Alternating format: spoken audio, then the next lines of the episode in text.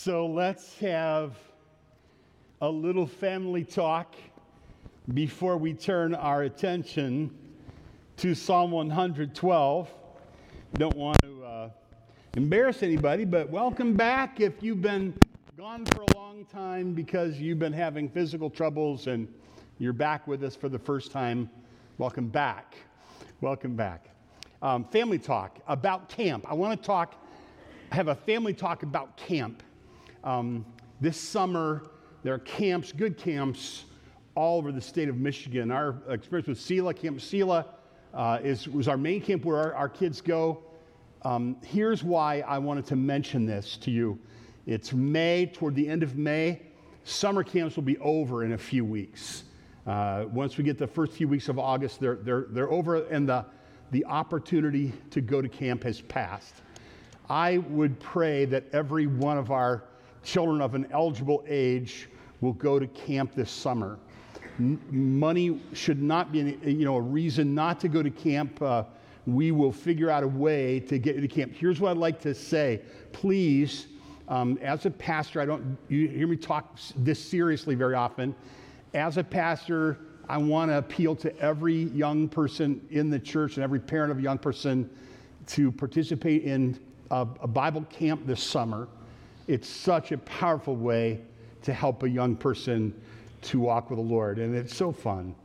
Um, so here's what I'd like to do. Um, if you're not sure where to go or when, where to sign up or how to pay for it, don't worry about that.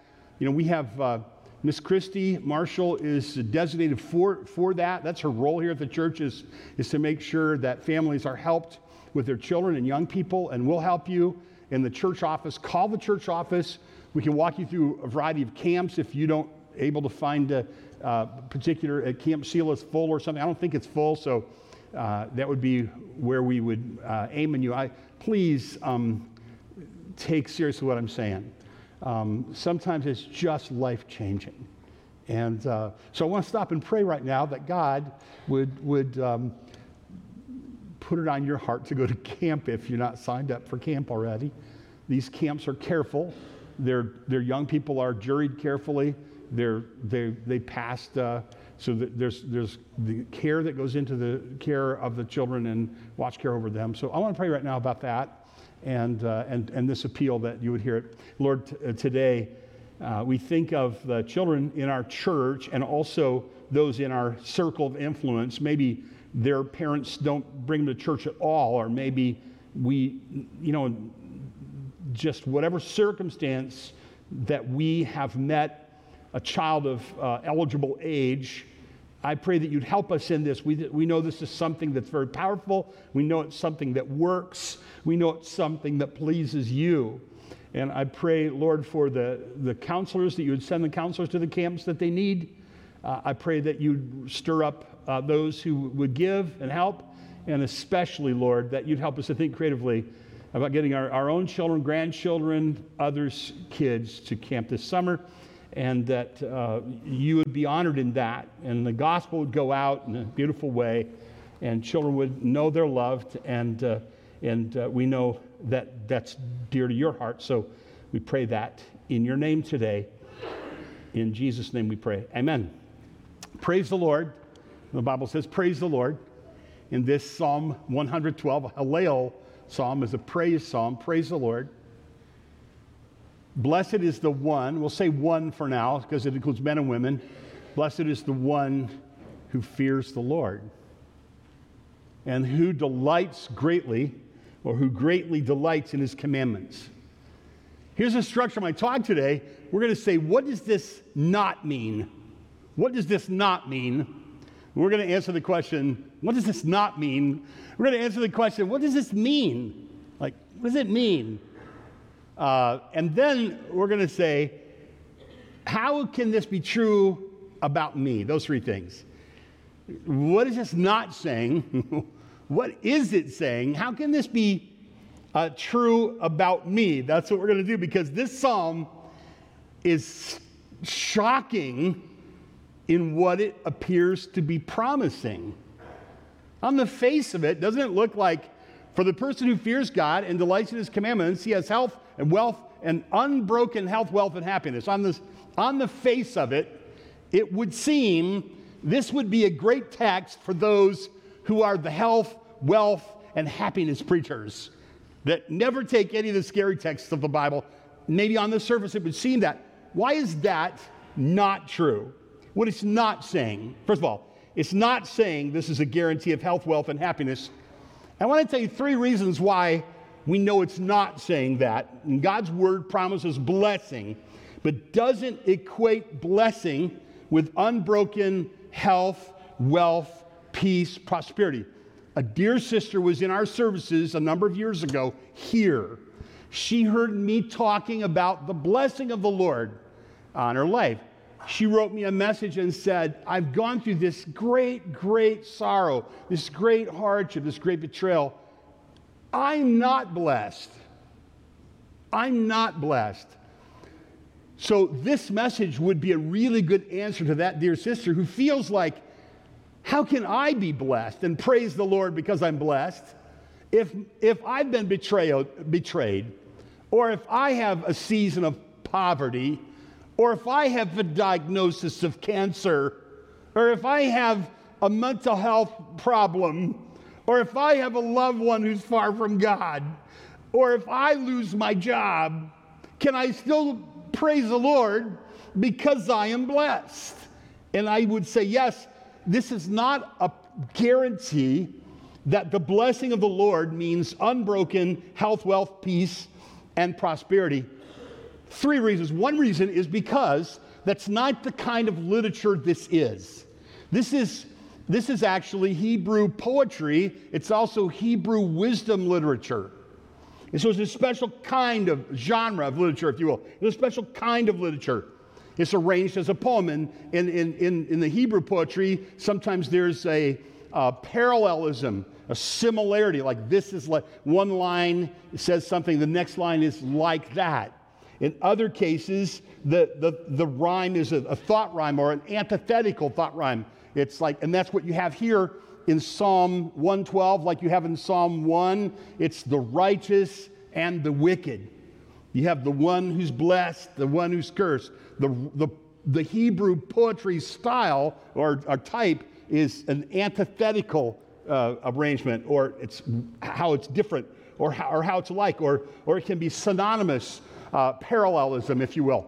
Like these things are ca- cause and effect or they're alike or they're different. But, but English poetry is usually, you know, meter and rhyme, and we're used to that, but Hebrew poetry doesn't work like that. But it is poetry.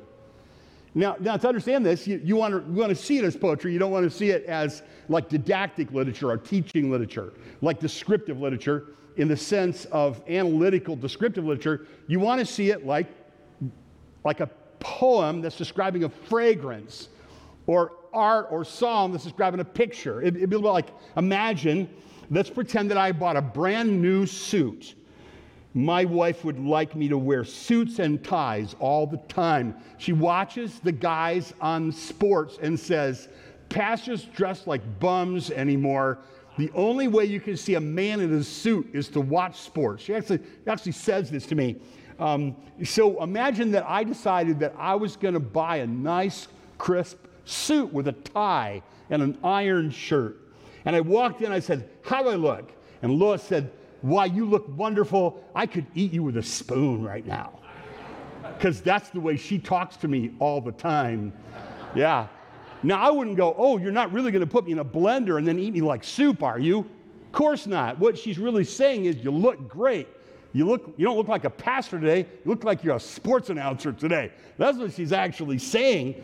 I was driving in south of Chicago and people were flying past me. They were flying past me. That's like nobody was going, you know, they weren't, they were just driving really fast. It's a poetic device. Well, this is a different thing. But Psalm 112 is, is not saying this is an absolute guarantee of health and wealth and peace and prosperity. It's a general picture of the life of a blessed person. So the kind of literature that it is would tell us this. Maybe you remember us talking about Billy Collins' poet on poetry when he says, You don't tie a poem to a chair and beat it with a hose to get a confession out of it. In other words, you smell the fragrance of a poem. He says you, you ski across the surface of a poem. It's like you feel into a dark room and you flip on the light of a poem. It, it, it, maybe you remember back in 1989, there was a movie called The Dead Poets Society. And John Keating had graduated from this men's uh, prep school in New England. He had returned to teach. If you're a teacher, you know this, right? And his first class, he's an English literature teacher. And his first class was to have the students open up their poetry books and read a little passage in the front of the poetry book that was the, the writer was describing how to analyze poetry. And he was saying you could almost apply an algorithm to it and you could almost rate a poem. And remember what he says? Remember what Keating says? He says, rip it out. Rip it out. Tear that page out of your book. Remember this part? And, and so everyone's looking at him like, and he goes, I mean it, rip it out, tear it out right now. And he made everybody tear the page out. Later on, another guy took over his class, came back, said, open up. They said, that's not in there anymore. Because John Keating had us tear it out. And he says to the students there, he said, We're not laying pipe here. We're talking about poetry. I want you to rip that entire page out. With Psalm 112, I would say, let's not beat it with a hose. Let's not, we're not laying pipe here. Let's step back a little bit. Let's look at the beauty of this poem. Let's smell the fragrance of this poem. Let's feel the terror of this poem. Let's let this poem affect us in the way that it was designed to affect us. In a general way, this is, this is the poem is a beautiful picture of the blessed life of the one who fears God and who delights in the Bible, in the commandments of God.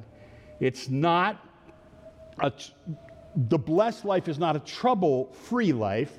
It's saying that the blessed life is a prevailing life, and we'll, we'll prove that from internal evidence most. But the kind of literature it is tells us the poem's a beautiful picture of the blessed life of the one who fears God and who delights in his commandments, not a trouble free life, but a victorious life, a faithful life, a hopeful life, a prevailing life.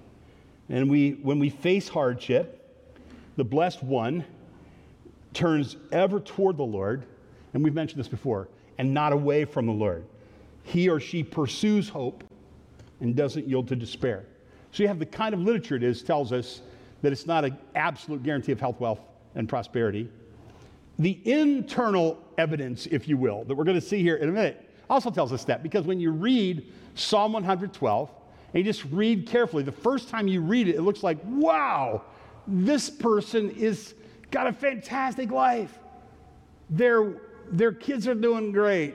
They're able to loan money to other people and not borrow. This just looks like a person with no trouble. But all you really have to do is read it more carefully, and you see that there are multiple internal clues that that is not the case. At first glance, the man looks perfect, but look closer. In verse 2, his seed, his descendants are mighty on the earth. That means he has children. That should tell you right there that he doesn't have a trouble free life. Because if you have children and you desperately love them, that means you're going to have circumstances in your life that cause you to stay awake at night and pray and worry, and you'll be concerned. Verse 3 there's a promise of prosperity, but it doesn't imply an absence of hardship. Wealth and riches are in his house, his righteousness endures. Verse 4 He is a light, but where is he a light? He's a light in the darkness. Light dawns in darkness for the upright. He's gracious and merciful and righteous. In other words, he's a light in a dark place, which implies there's darkness around him. So he has kids, so therefore we know he has burdens, and he doesn't. He has uh, prosperity, which implies that there's another possibility, and he's a light in darkness, which implies that he lives in darkness. He is merciful in the second part of verse four, which means that he has to deal with hurts and offenses, just like you and I have to deal with hurts and offenses. That is one of the most difficult things in life. He lends and he's generous. That would mean that there are people around him who are living in need or in poverty. So around him is poverty. In verse 6, he's stable, which must mean there are threats to his stability. In verses 7 and 8, he's trusting, so there must be another option. There are bad times or hard times in which it's important for him to trust. In verses, verse 9, he lives honorably. Therefore, there would be an option for him to do dishonorable things or others around him who are doing dishonorable things. And then in verse 10, he's prevailing over enemies, which means he has enemies. So, would this be a picture then of a person with unbroken, trouble free life? Would this be a picture of a person who there's no threat of poverty, no threat of opposition, no enemies? Of course not. So, the internal evidence shows us that what this poem is not saying. It's not saying that a blessed person has a guarantee of health, wealth, and happiness. We know that because of the kind of poetry it is. We know that because of what it says in the poem. The poem is a beautiful picture of the blessed life of the one who fears God and who has a great delight in the Bible, a great delight in his commandments, even though he faces poverty or need or hardship or darkness or barrenness or opposition, he ends in Hallel, praise the Lord. He ends in praise the Lord. Now, there are external clues. Let's just think about the whole of Scripture. And let's take this question Does this passage teach that the blessing of the Lord means my husband will never leave me? Does this passage teach the blessing of the Lord means my wife will never misunderstand me? Does this passage teach the blessing of the Lord means I will never lose my job? or have a financial pressure. It doesn't mean that. And here are external clues. Ask, answer this question in your heart. Did other men and women that the Bible commends, did they enjoy life without rebellious children, without difficult relationships, with unbroken ease, and with unbroken comfort? And the answer would be no, they did not. Let, let me give you an example. Well, who do you think of immediately? Job. And the Bible says there was a man in the land of Uz whose name was Job. And how does the Bible describe him? It commends him. It says, He's blameless, he's upright, he fears God, he turns away from evil. So we know this man was blessed and never had any trouble. Well, if you know the Bible narrative, you know that Job's kind of name means trouble to people. No, he was blessed, but he's blessed in, this, in, the, in, this, in the middle of difficult circumstances. How about Noah? Was Noah blessed? The Bible says he was blessed. He's described in Genesis 6 9. These are the generations of Noah. He was a righteous man, he was blameless in his generation. He walked with God. Eddie, wouldn't you love it if somebody said that about you? Eddie was a righteous man, blameless in his generation. That guy, well, I'd love that, wouldn't you? I mean, we, we had breakfast together, so I know this is true about Eddie. I'd like for people to say that about me. Was so, did Noah have a completely unblemished record of faithfulness to God? No, the answer is no, he did not. There was Josiah, as these are just jumping around to give you a handful of examples. He was a good and godly king. Started really young, didn't he? I like that. Started with eight years old. If I was an eight year old king, I would have unlimited Captain Crunch. I'd have dump trucks of it. He followed God, but he had godless and hapless sons in the end of the day, we recognize that he was blessed of God. Job was blessed of God. Noah was blessed of God. Josiah was blessed of God, but they didn't lead trouble free lives. Joseph was blessed of God. David was blessed of God. Daniel was blessed of God, but he got thrown into a lion's den. Other Old Testament patriarchs that are in the that the Bible commends and calls them blessed went through hardship. And the New Testament believers, many of them the, the apostles, they, they were martyrs, and that their names are synonymous with God's blessing. They were blessed in their hardship, even through their hardship. They, yet they ended the day saying, Praise the Lord, blessed is the one who fears God, who delights greatly in his commandments. Did our Lord and Savior, did, was our Lord and Savior Jesus Christ blessed? Yes, a chorus of yeses went up from the well taught people. Yes, he was blessed. Was Jesus blessed? Yes, Jesus was blessed. He was the epitome of blessing. And did he lead a trouble free life? This was the man of sorrows and acquainted with grief. And yet the epitome of the blessing of God upon his life. So, the kind of literature it was leads us away from the conclusion that the blessing of God means unbroken wealth and health and happiness. The internal evidence leads us away from that. The external evidence absolutely leads us away from that. And it leads us, leaves us with the question so, what is it saying then? What exactly is the blessing of God? What it is saying is the one is blessed who fears God greatly and delights, in his commands. We've established what it's not. Let's look at, at what it is. Some of you remember that I like to quote Lucy Maud Montgomery. I was even bold enough to do this at a men's conference last week. She's the Presbyterian pastor's wife who wrote Anne of Green Gables. And there's that little phrase that I've repeated many times when Marilla is trying to comfort Anne Shirley, who dyed her hair and it turned green and despaired. And she said, I'm in the depths of despair. You remember this. You probably will not remember the Bible verses that I taught, and you'll remember this. Um, I'm in the depths of despair. And Marilla wisely says, Oh, Anne, to despair is what? To turn your back on God. Wherein the well taught Presbyterian pastor's wife came out of Lucy Maud Montgomery and the mouth of, of uh, Marilla. To despair is to turn your back on God. But to hope is to, in your difficult circumstances or in your questions or in the doubts that you have in your life, to face the promises of God and trust, say, Praise the Lord, blessed is the one who fears the Lord and who delights greatly in his commandments. Let's establish a couple things here that are interesting. First of all, what do you do here in this psalm? What is the one, the man, the woman who wants to be blessed? What do we do here? It's all in verse 1. We praise the Lord, we fear the Lord, we love the Bible. We delight in the commands of God. What do we do? We praise the Lord, we fear the Lord, we delight in the command. That's the whole point of the series and of this message, and that is that the people of God would delight in the law of God. And all these things are hap- happen to the person who, who meditates on God's word day and night. He's blessed. She's blessed. That's Psalm 1, Psalm 19, Psalm 119, Psalm 112. It's throughout the whole Bible. You delight in the law of God, the blessing and the favor of God come on your life. Let me remind you, what do you do? You, you praise the Lord, you fear the Lord, you delight greatly in the commandments of the Lord. The rest of the entire psalm is what happens or what God allows to happen, what it looks like to have a blessed life to the one who get up in the morning and the first thing you do would be the thing that you must be delighting in.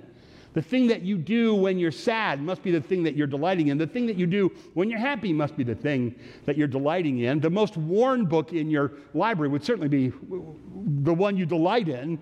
The one that you memorize would be the one, the one that you think about, the one that you go to bed thinking about at night and you wake up thinking about in the morning, the one you make up songs about. That's the one, that's how we can tell what you delight in.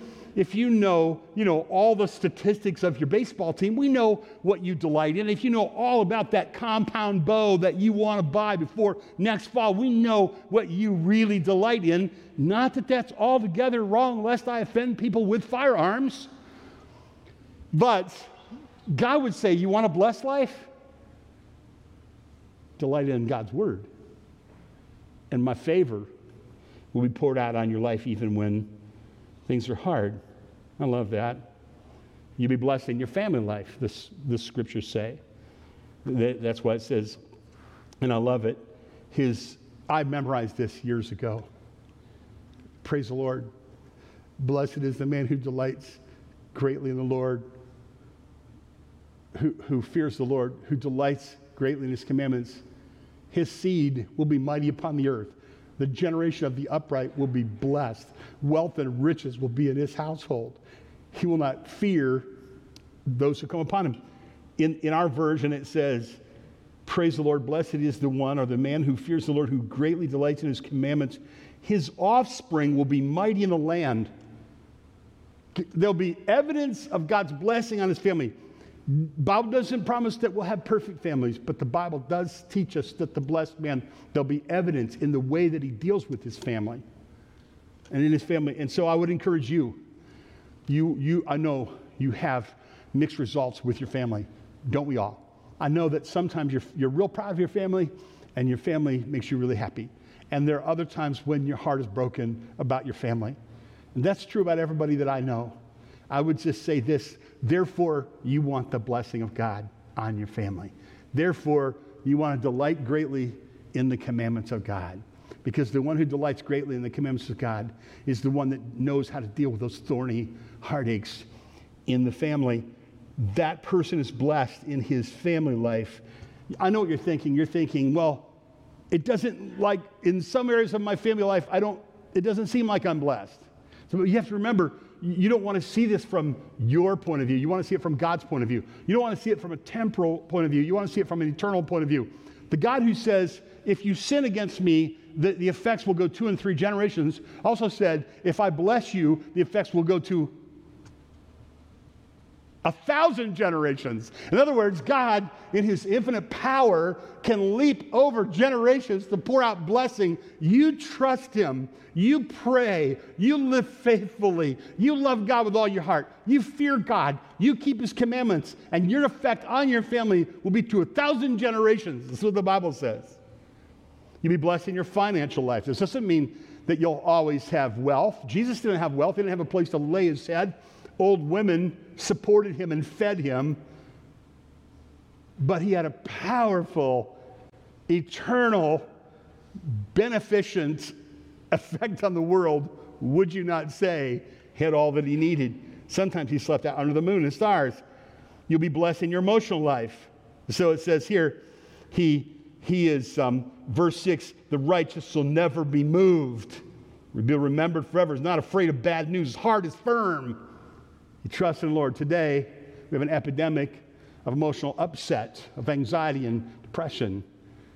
Well, why don't we return to God's word, fear God, and, and delight in his commandments? And you'd have blessing in your spiritual life. This is what I've been praying for you this week as I studied this. May God help you see this from God's point of view, a providential point of view. If you help, help you see the providence of God, how God works out things after his will over generations ultimately, not just immediately immediate results. I prayed that God would help you have this perspective by the Spirit's power. Most of you are familiar with 1 Corinthians, where it says, It's written, eye is not seen, neither is ear heard, neither has entered the heart of men the things God has prepared for those who love him. But the next verse is often not quoted. They're revealed to him by the Spirit. My prayer for you would be that the Holy Spirit would reveal this to you personally, that you would see through the Spirit's revelation in your soul, this is the right way to live. I will fear God. I will build my life on the promises of God. I will not despair or turn my back on God, but I'll lean into his promises and claim his promises and trust those and that the Holy Spirit will give you that assurance that you'll see God's providential working, that the Holy Spirit will work within you. That's 1 Corinthians 2 9 and 10. That you would have this eternal point of view rather than taking this immediate, like, if I do this, what will immediately happen? What does God say will ultimately happen forever? That's the perspective you want. Now, important clarification is what does it mean to delight in His commandments? If you go to the New Testament, and you listen to what Jesus said about that, it's more than just you could repeat them.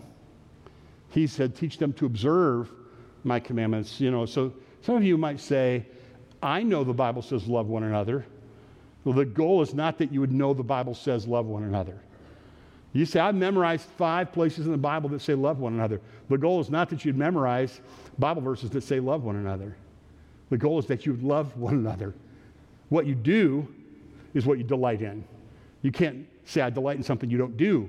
So you may have, you may be able to win the sword drill, or, or you may, able to, but may be able to um, win the Bible quizzing, or you may be able to quote something. You, you may be able to be quicker on your feet and faster to know where the Bible says things, but that's not what Jesus is looking at. Otherwise, he would never have told the story. In, toward the end, the very end of the Sermon on the Mount, Jesus uses an illustration about the house built on the sand, and he says, This is the one, the man who builds his house in the sand is the one who hears my word, but he doesn't do it. And the one who builds his house on a rock is one who hears my word and does it. So, like, if I'm a teen, I go, okay, well, I'm just a teen, so God only expects of you what he expects of a teen. But if you're a teen, your, your, your mind is sharp. and you're quick to learn things. You're quick to pick up on things. you're set your sails for life. So I would love to be a teen again with my Bible on the top of my books. God, I just show me. I'll start to obey whatever you tell me. Then you'll strengthen me to obey more, and my life will be characterized by obedience to God, and I will be blessed. That person will be blessed by God. It will be like a beautiful picture of God's blessing. And I only have a few years left. How many years do I have left? I don't know, fewer than I did. And I often think, God, with the years that I have left, I don't want to be a guy who knows the Bible. I want to be a guy who does the Bible. I don't want to be a person who talks about the Bible. I want to be a person who actually lives the Bible commands. I want to be blessed. That's what is required of us and God. Now, you, you might be thinking, oh, that puts it on a whole different level.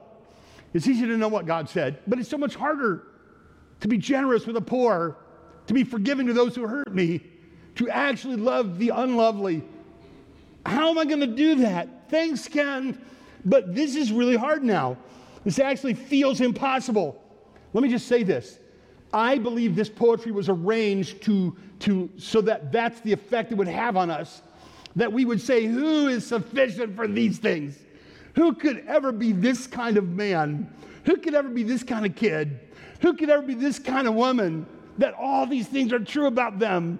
And the answer would be the only one that could be this kind of person is the only one who ever was, is our Savior, the Lord Jesus. This picture is not ultimately a picture of us, it's a picture of Him.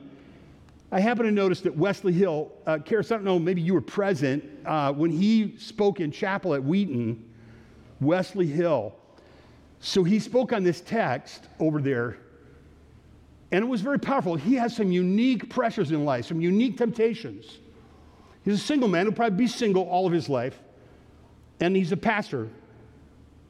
And in his testimony there in, in Wheaton at the college, he, he, this is what he said. I recall reading at about age 16, reading this Psalm 112 at about age 16, it seemed like I was the worst version of myself I had ever encountered.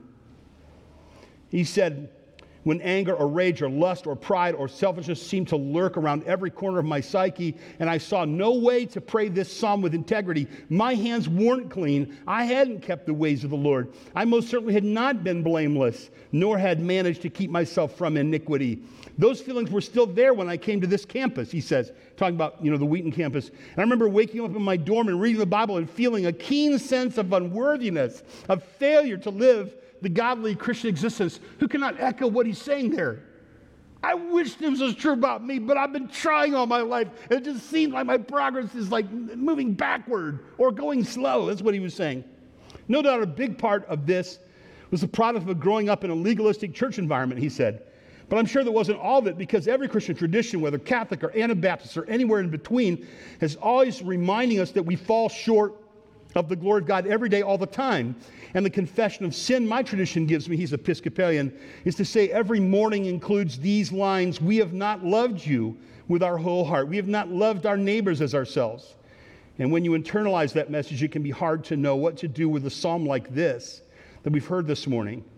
Can we as sinners know ourselves, know this ourselves, and pray? So then Wesley Hill answers the question by going to a little book written by the, the, the German martyr Dietrich Bonhoeffer, who was killed by the Nazis.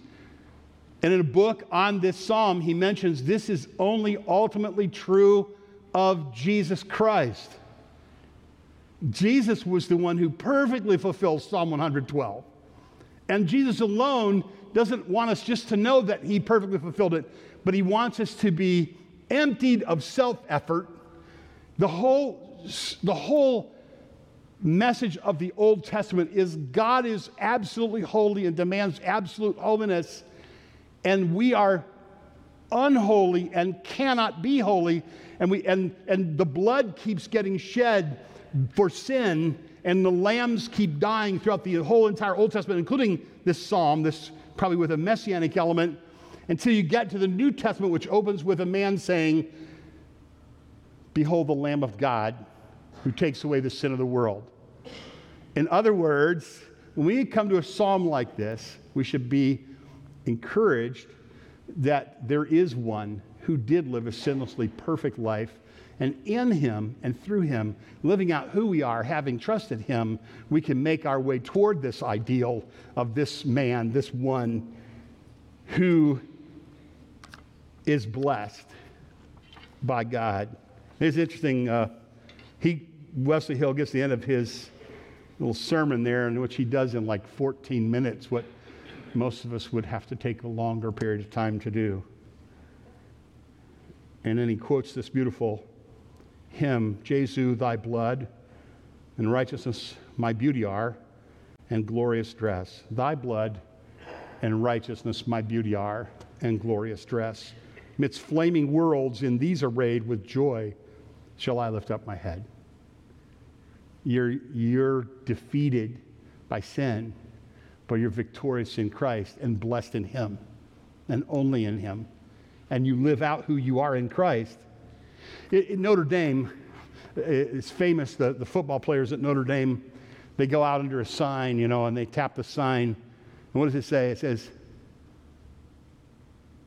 no Notre Dame fans here. Everybody knows this. You're like, I know and I'm not saying. Anybody know this? You didn't watch Rudy? Culturally ignorant people. What in the world? Play like a champion today. Remember that? Now you know.